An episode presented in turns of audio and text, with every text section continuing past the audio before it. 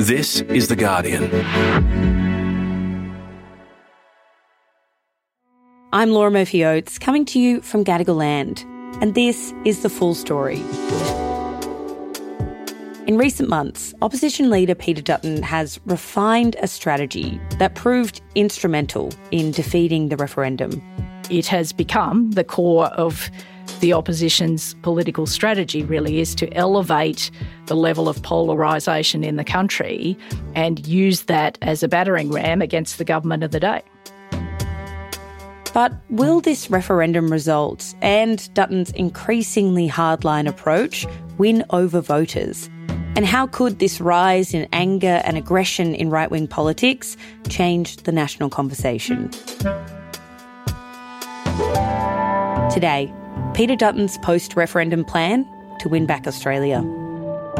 It's Tuesday, the 24th of October.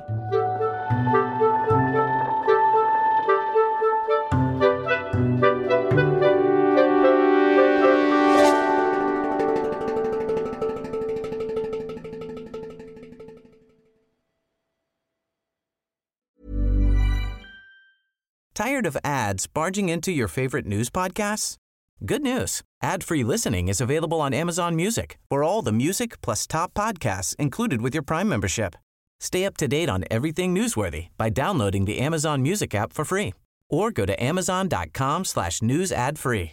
That's amazon.com slash news ad free to catch up on the latest episodes without the ads. So, Murph, the defeat of the referendum has many asking where do we go to from here? And late last week, the coalition started rolling out their plan for Indigenous affairs. What is it? Well, we sort of heard the, the key elements of the plan uh, during the referendum. We did hear these propositions advanced. Katharine Murphy is Guardian Australia's political editor. Peter Dutton started with the idea several weeks ago that he would have another referendum just on constitutional recognition. But as soon as that proposition was out of his mouth, almost as soon as that was out of his mouth, he began to walk it back and sort of ditched it formally with the resumption of Parliament.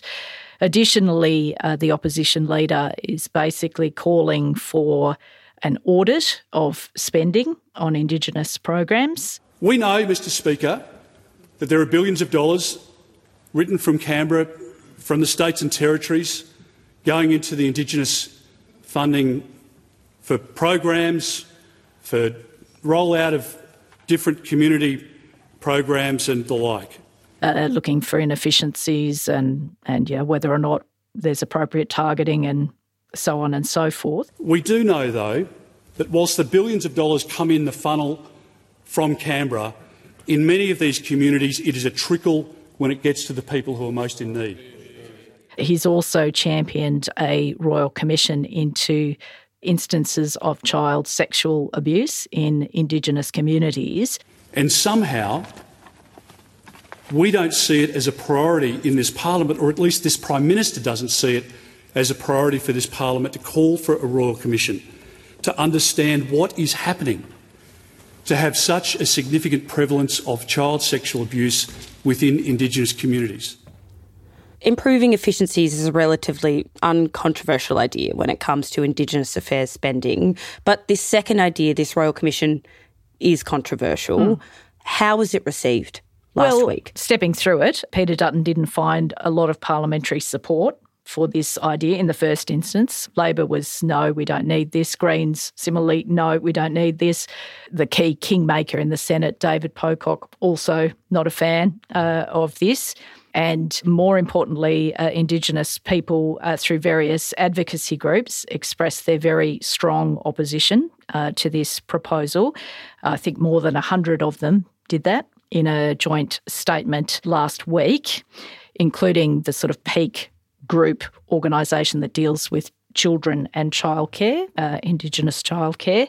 That group pointed out that there had already been 33 reports into child protection since the Bringing Them Home report in 1997 and uh, and people were very angry. I think to sort of have you know in the week immediately after the referendum some ideas basically about how to move forward that didn't appear to reflect much consultation with Indigenous people.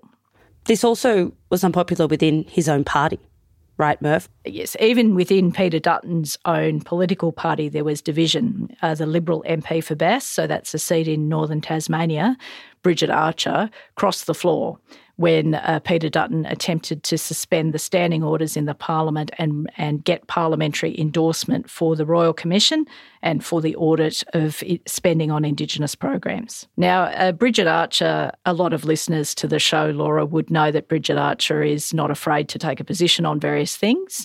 But in relation to this particular issue, child sex abuse, she has a personal stake in this issue. Mm. She is a survivor of child sex abuse herself. Like many other Australians, I've faced the challenges of living with childhood trauma, and it is a priority for me to address in my time in this place. Thank you. She is obviously on the backbench, but she has used her time in Canberra to try and bring a focus on this issue among her colleagues. You know, she's she's the co-chair of uh, the Parliamentary Friends of Ending Violence Against Women, for example. Now. Uh, Bridget Archer crossed the floor to express her opposition to Peter Dutton's motion because she basically said child abuse is a serious problem. If we're going to attack a serious problem, we need to do it for all kids, and also, she objected in the sense that there is a lot of material out there already, and you know, much more important to act at this point than to have yet another inquiry which imposes yet more trauma on survivors of child sexual abuse. She also had another point that she wanted to raise in the context of crossing the floor. She said, Hang on a minute, the leadership of my political party throughout the Voice to Parliament referendum campaign has argued that we mustn't divide Australians on the basis of race. This has been a key line that members of the coalition have used in order to argue against the voice. And so, if that's what you actually believe, then you need to be consistent about that. Archer objected that the first parliamentary motion after the referendum campaign from the leadership of her own party was actually race specific. That this applied specifically to Indigenous people, both on spending and on the Royal Commission. And she was frustrated that there was no consistency in her own political party about that issue. Mm. Just to step back for a moment, I mean, over the past year, we've learned a lot about Dutton's approach to politics, particularly during the referendum. What are we seeing emerge as his playbook, especially during these divisive last few months? Well, I think it tells us that the alternate Prime Minister of Australia thinks he can win the next election by fomenting division and conflict, by declaring that the voice to Parliament is a divisive proposition, you make it one. You create a debate around it, you create conflict around it. And I think that that was key to his strategy. It was cited over and over by no voters as being the number one reason, certainly in our Guardian Essential poll and also in other polls, that basically put people off. This isn't a shock. It's not like we're looking at Peter Dutton with new eyes. Oh, God, man, there you are. You used to be so kumbaya. You used to be so cuddly, and now you're all angry all the time. I mean, yes. obviously, no one thinks that mm. about the leader of the opposition. We we know what sort of a he's he's a tribal, you know, sort of authoritarian populist centre right politician who loves to punch on. This is not a mm. new uh, feature of his personality. But I think what we've seen during the referendum campaign is Peter Dutton growing in confidence about that sort of negative political strategy. It has become the core of the opposition's political strategy, really, is to elevate the level of polarisation in the country and use that as a battering ram against the government of the day.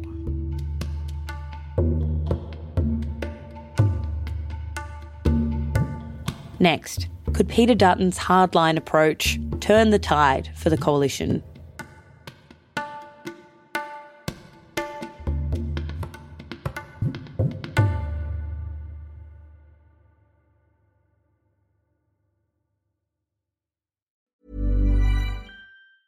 Tired of ads barging into your favorite news podcasts?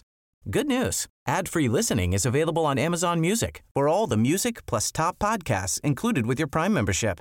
Stay up to date on everything newsworthy by downloading the Amazon Music app for free or go to amazon.com slash news ad free.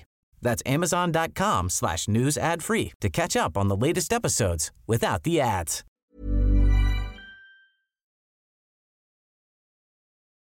So, Murph, before the break, you outlined how Peter Dutton is escalating division, anger, and aggression.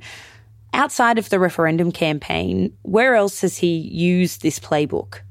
If we pull back a little bit, we saw that uh, Peter Dutton sort of uh, used climate change in the opening sort of 12 months of his leadership of the party, again, to create points of difference uh, with his political opponents. I think m- more recently, we've seen deliberate efforts to create points of difference on this very sensitive subject of the war in Israel. I think we've again seen this intensification of making these points of difference very obvious to voters and to increase the sort of level of, of contention around uh, several issues.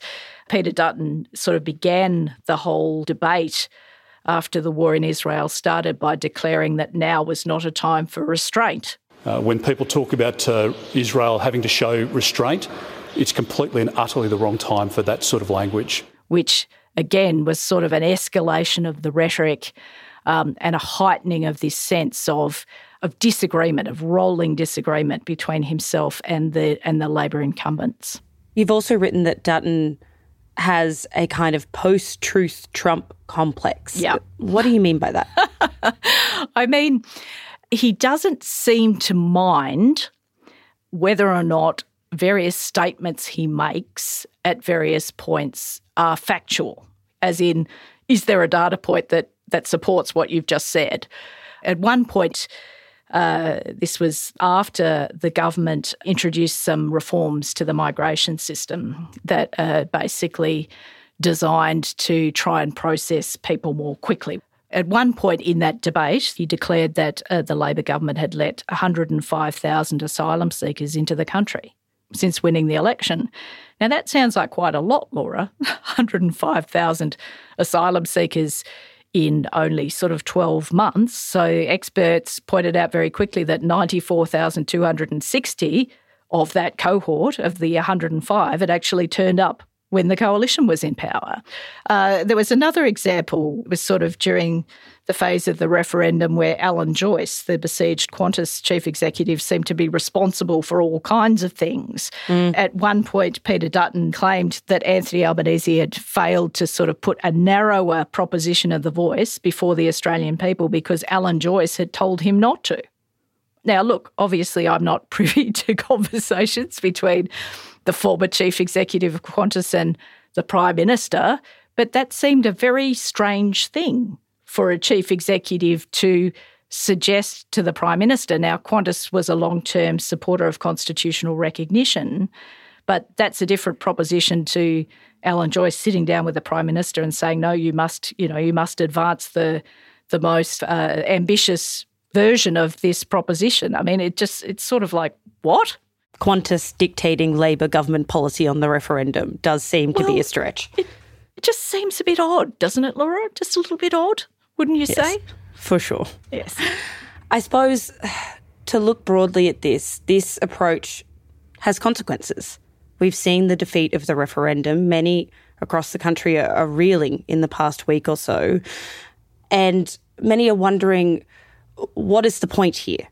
of Dutton's approach? How does this play in his favour? What's the end goal?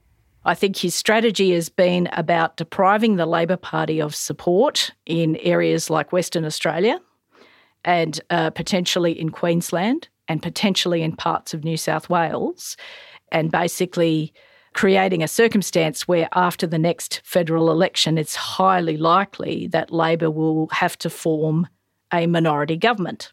So like what happened with Julia Gillard in the 43rd Parliament, that, that basically these circumstances can be replicated.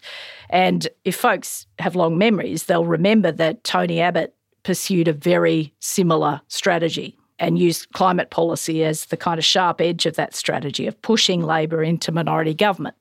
And I think that's what Peter Dutton would like to achieve at the next federal election that Labor is in minority government, that Labor will have to call on support from the Greens and the existing Teal parliamentarians, assuming that they all win their seats. And that, in essence, is the beginning of the end for the Labor Party in government. So I, I, think, from my own observation and also what people say, is that Peter Dutton is pursuing this two term strategy. So he's not really interested about going back and winning the Liberal Party's metropolitan heartland or places that used to be their metropolitan heartland. He is basically looking to take seats from the Labor Party in various parts of the country. How achievable is that goal to push Labor into minority government by winning over Labor voters who voted no at this referendum? And how many seats would they need to claw back? Not that many, Laura, because the government's majority is not huge. It wouldn't it wouldn't take much to push Labor into a minority government. Now, it is arguable whether or not running this very aggressively negative strategy will actually connect with voters. I think there's been an open kind of conversation, really, in political circles about uh, sort of Labor voters who voted against the voice, for example. You know, can Peter Dutton hold that kind of constituency of traditional Labor voters who voted against the voice? Will they still be angry in another 18 months' time about having been asked about the voice? Uh, well, you know, maybe, maybe not. Mm. On the flip side, does this hardline approach risk alienating some of the more moderate MPs and also the more moderate coalition Liberal national voters? Well, this is the risk. I think within the Liberal Party, I think there was an awareness uh, about Dutton's strategy, the sort of pros and cons of it. Dutton's very much of the view that you can activate sort of traditional Labor types to line up with you on cultural grounds, right? You can present yourself to that cohort of voters as a more desirable leader than a progressive Whitlamite Anthony Albanese, which is what Dutton is trying to portray the current prime minister as, right? That's that's the contrast he's seeking. He's he's basically saying, you know, I'm your culture warrior to that group of voters, and he's saying, look at that Anthony Albanese he only cares about inner city elites, right? That's the whole strategy. But there were also liberals, people in the right of the Liberal Party, saying to me throughout the referendum as I was chatting away to people, look, you know, we get the strategy, it may well work, but the flip side of that strategy is that there will be moderate Liberal voters in the community who never forgive us for this, who look at what we've done during the referendum and think that's it. That is, that is where I draw the line.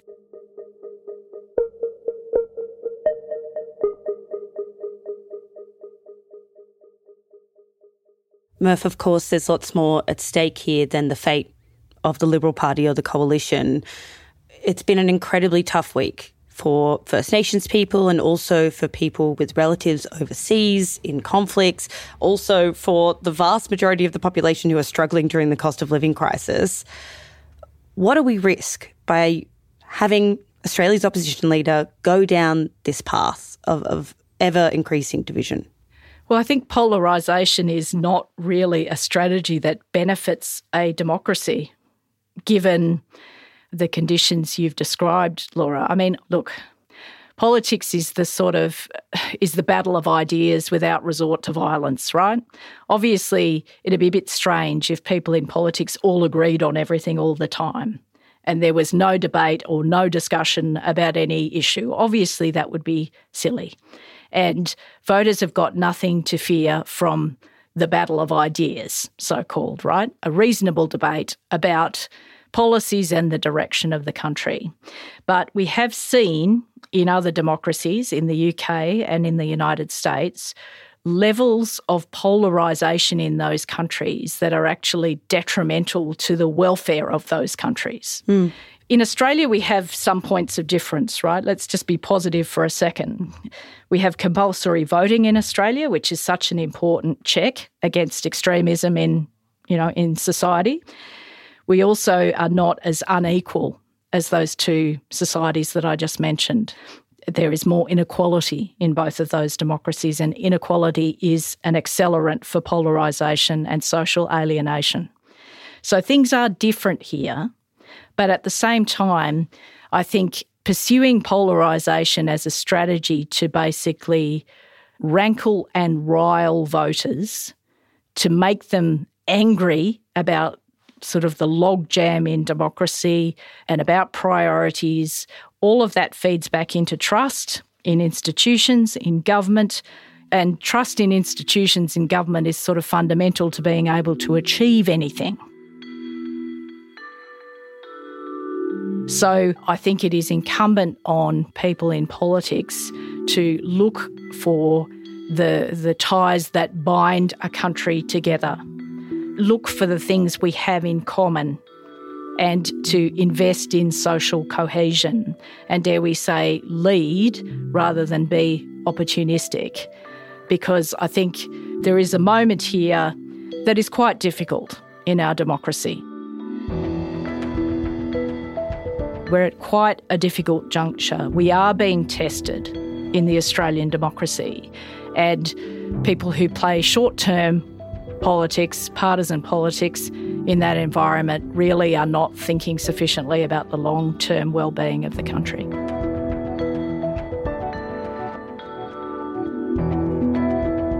That was Katharine Murphy, political editor at Guardian Australia. You can read her column at theguardian.com titled No Matter How Serious the Issue, Nuance Becomes a Thought Crime for the Coalition's Court Jesters. We've also linked to that on the full story page. If you liked this episode, don't forget to subscribe or follow Full Story if you haven't already. You could also leave a review.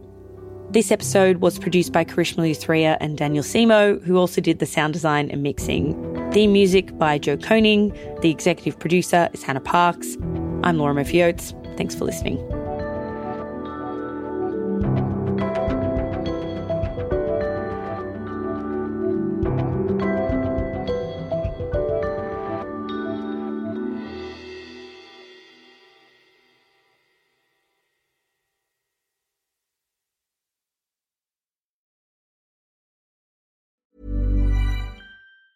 Tired of ads barging into your favorite news podcasts?